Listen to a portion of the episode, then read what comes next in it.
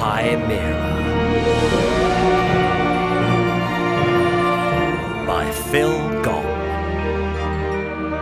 Read by Dan Snellgrove. Chapter 12 The Fort Knox Oligarchy. Kip's eyes snapped open. He was flat on his back, his body listing from side to side. He was being carried on some kind of stretcher through a narrow canyon of crumpled, colour splashed paint kettles. As Kip sat up, a gruff voice complained. Do stop fidgeting. You're putting me off my stride. We have to go back, we have to go back, we.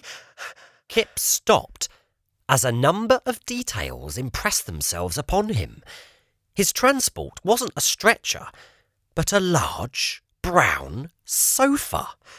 It resembled a kind of buffalo, a sofa-lo, and he was on the creature's soft brown back. Bewildered, Kip tried to slow the spin of his thoughts. Jamie! Where was Jamie Bean? Kip looked over his shoulder to find the other boy sitting astride another former sofa. Are you all right? Nodding, Jamie said, Where are they taking us? Kip turned back and wriggled his way towards the head of the sofa-lo. Where are we going? I'm not supposed to talk to you. It replied. Please, my friend is in terrible trouble. He was attacked on the mountain. We have to go back. Then it's already too late. Hmm. The concrete menagerie leaves no one alive. Your friend is dead. Kip's heart went cold. He opened his mouth, but no words would come. Jamie was shouting suddenly, and now Kip saw it too. A great silver cloud before them that whirled in quick, sparkling circles. The cloud raced towards them. A whirling filled the air. As the cloud engulfed them, Kip closed his eyes and curled into a protective ball. He felt the pricking of sharp little claws and things tangling with his hair. He began to swat at the air with his hands. Oh, do stop fussing. Grumbled the sofa-lo. They won't harm you. Kip opened his eyes to find the air thronging with thousands of tiny silver birds. They encircled his head, taking turns to snip at his fringe with their beaks and cut away loose threads hanging from the sofa-lo's flank. Some hopped along the canyon floor, kicking up dust in puffs and weaving daringly between the heavy tread of the sofa-lo. Jamie, who was similarly covered in a bustling canopy of the little birds, cried, What are they? Vanity sparrows. answered the sofa-lo. But what are they? Huh? The sofa-lo grunted. Kip better understood the other boy's question. He could have told Jamie how the multitude of silver birds had started life as pairs of scissors, and how an object became a half act, and how a half act became a metamorph. Even so, the whole idea seemed impossible, and Kip had to keep from crying. This strange world seemed too strange without Atticus Weft. At that moment, the vanity sparrows took fright, startled into the air by the arrival of a gang of menacing looking metamorphs. With their square shoulders and short, squat legs, they resembled a rugby scrum of leather armchairs. But with their low slung heads and massive forearms, they moved like apes. Arrest them! the largest of them commanded. The two boys were dragged from the sofa-los and frog marched onto the approach road to a city. that glittered with soaring shelf like structures comprised of struts, platforms, and joists. Above it, a dense traffic of creatures discoloured the sky. Vast flocks of vanity sparrows wheeled and dived, flashing like lightning. Kip and Jamie were given no time to take in the view, and their protests went ignored. At the city gates, the gang of armchair apes disbanded, leaving one particularly bad tempered specimen to escort the boys through the crowded streets. Their simian chaperone assured them he would happily break their necks if they tried anything funny. Kip and Jamie believed him. They passed long parades of lockers, opened to reveal shopping baskets heaped with table legs, sofalo pelts, and chunks of yellow foam. Above each were advertisements picked out in flashing lights. One read, Extend your shelf life with Auntie Macassar's replacement parts. Another asked, Feeling threadbare? Let Messrs. Re-Up and Holster bolster your confidence. A hoarding hanging above a series of lockers containing baskets of doll parts read, Look more attractive instantly. Get a new head. Other signs promoted varnishing salons, offering deep oak, rosewood, and mahogany for that healthy, just arrived from the elsewhere world glow. They now arrived in a large open square, surrounded on three of its sides by formal rows of orange feather dusters. In the middle of the square was a large crystalline structure made entirely of glass display cases, some square, some cylindrical, with bell jars on its roof. Lit from within, the building sparkled in hues of ice green and frosty blue. Thousands of objects surrounded the building, their elsewhere lights combining to create a dazzling display.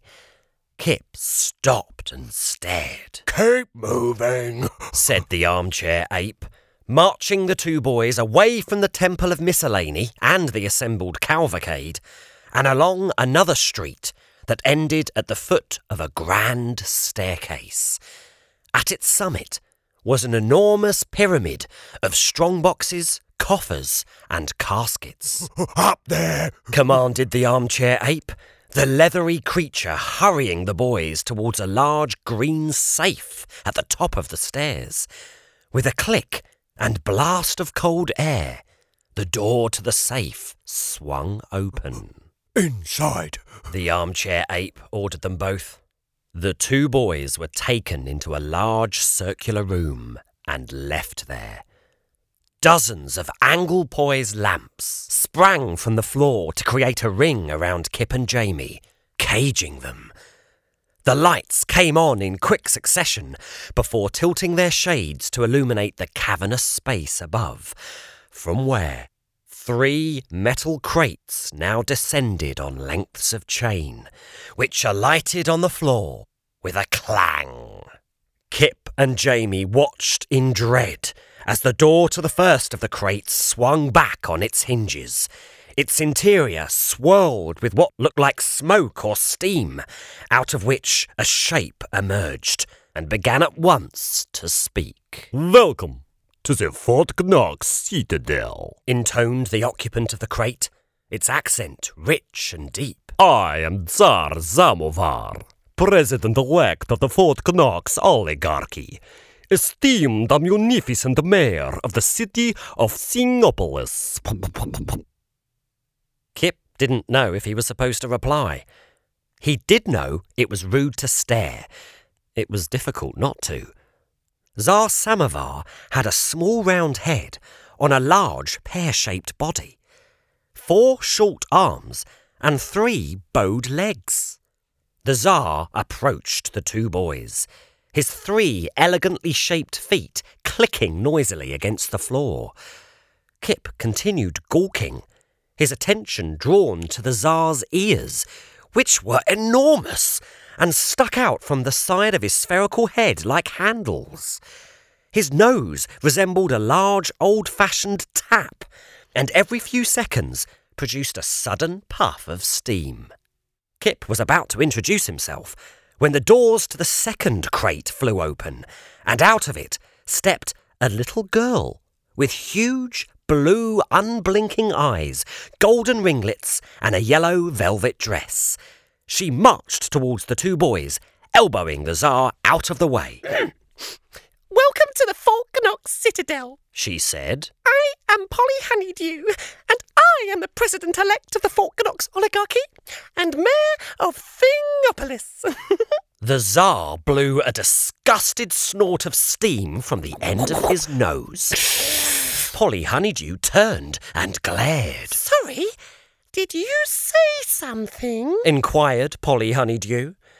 But before the Tsar could respond, the third crate opened, releasing a swarm of iridescent insects into the air, which now formed themselves into a glittering face. Welcome to the Fort Knox Citadels. The insects droned in unison. We are the Bijou Cabal, and we are the president elect of the Fort Knox oligarchies. We are the mayor of Thingopolis, Oh, really? complained Polly Honeydew. I thought we all decided I was the prettiest and should be in charge. I still remember the look on my owner's face when she first tore off the tissue paper, the way she hugged me and wouldn't let go, even sitting me beside her at the table, insisting I have my own plate and helping her figgy pudding. My dress was the envy of all the other dolls in the nursery. Yes, yes, said the Tsar. But I am the oldest member of the Fort Knox oligarchy. Before I was lost to Chimera, I belonged to an aristocratic family. I was the very heart of that great and noble dynasty. Powerful and influential people would gather around me to discuss serious and important matters. I have taken tea with philosophers, painters, and poets. I once scalded the lips of a great composer. As the Tsar and Polly Honeydew continued to bicker, the insect face floated closer to the boys. The surface of the face rippled as the countless gold coloured wasps, glossy onyx black beetles, and peacock blue butterflies buzzed, bobbed, and vibrated. Ruby red ladybirds jostled against sapphire coloured locusts. Silver moths fluttered their wings in moonbright flashes. Only now did Kip understand. The Bijou Cabal was a vast collection of jewellery, long since transformed. We used to belong to a movie star. Gifts from admirers who worshipped us. A collection written about in newspapers. Envied by all. We came from all over the world. Pay tribute to her beauty. Parted for in the sand-swept bazaars of Cairo. Mined from beneath the red dusts of deserts. And plucked from deep beneath azure oceans. The Bijou Cabal is the most valuable member of the Fort Knox oligarchy. We should be in charge. Fiddlesticks! said Polly Honeydew. Ridiculous! Agreed the Tsar. You're nothing but a horrid cloud of creepy crawlies. Continued Polly Honeydew. Mm, and you? sneered the Bijou Cabal. I'm every little girl's best friend. Mm, Once, perhaps, but little girls grow up. Now then, said the Tsar. I insist you mind your manners. We don't take orders from a teapot, seethed the Bijou Cabal. Excuse me, said Kip. The three members of the Fort Knox oligarchy stopped their bickering and stared at him. Only, I was just wondering if you wanted to know who we are, You? said Polly Honeydew. We know who you are. You do? Kip looked at Jamie hopefully. Of course, answered the Tsar. Your spies, sent here by Madame Chartreuse herself. No human child has ever escaped her collection. Obviously, she sent you here to steal the Clavis. Spies? said Kip. We were attacked by the concrete menagerie. We barely escaped with our lives, Now we know you're lying. said Polly Honeydew. the concrete menagerie would have torn you to pieces. Sentence them at once! With a loud click and screech of hinges, the floor dropped away and the two boys plunged into darkness.